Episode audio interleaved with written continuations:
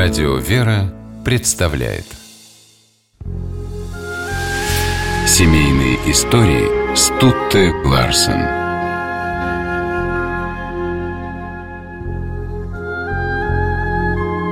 Писатель Леонид Максимович Леонов и его супруга Татьяна Михайловна прожили вместе в счастливом браке 56 лет.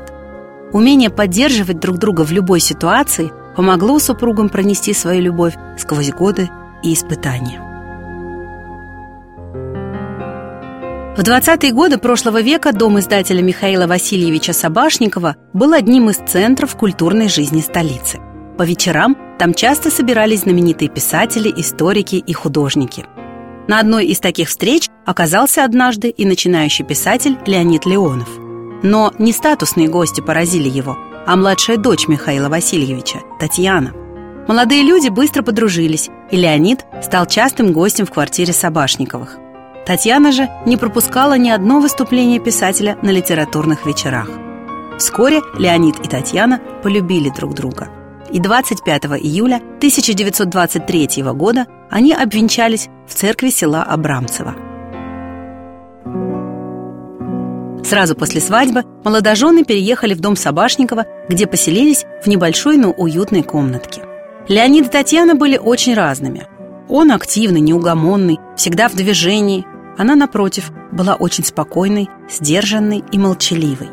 Но супруги удивительным образом дополняли друг друга и жили в гармонии.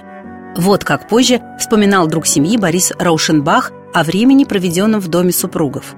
«Я был знаком с его женой Татьяной Михайловной. Когда мы приглашались к Леоновым на обед, она всегда за столом тактично держалась на втором плане. И только если ей хотелось о чем-то меня спросить, говорила «А вот можно?» Меня это всегда трогало и чуть смешило, потому что Леонид Максимович серьезно отвечал «Можно». В 1928 году у супругов родилась дочь Елена, а спустя несколько лет вторая дочь Наталья. К тому времени Леонид Максимович стал писателем с мировым именем. Книги издавались в Англии, Польше, Америке, Франции. Вдохновение не покидало его, а любимая супруга создавала условия для этого. Занималась домашним хозяйством, помогала Леониду с корректурой произведений, вела переговоры с издательствами. В свободное время Леонид Максимович занимался фотографией. Чаще всего на снимках были Татьяна и любимые дочки. Их взгляды и улыбки на фотокарточках передают атмосферу тепла и нежности, которая царила в семье Леоновых. Во многом это была заслуга хозяйки дома. Позже в одном из интервью младшая дочь Наталья призналась, любви и преданности у мамы хватало на всех – мужа, дочерей, внуков, и при этом она всегда оставалась ровной, немногословной и сдержанной. Я никогда не слыхала ее повышенного голоса, в любой ситуации она старалась договориться.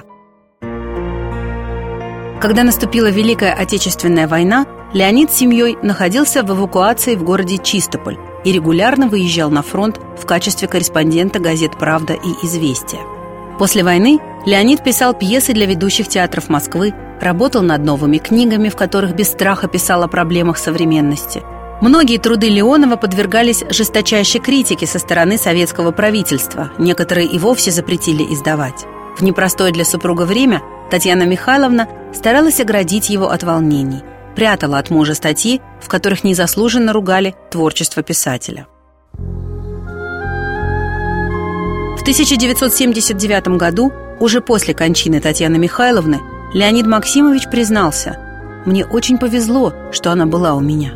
Такая же была для Достоевского Анна Григорьевна и Софья Андреевна для Толстого. Ей я поверял свои произведения на каждой стадии. Фактически, я писал, может быть, только для нее – Семейные истории –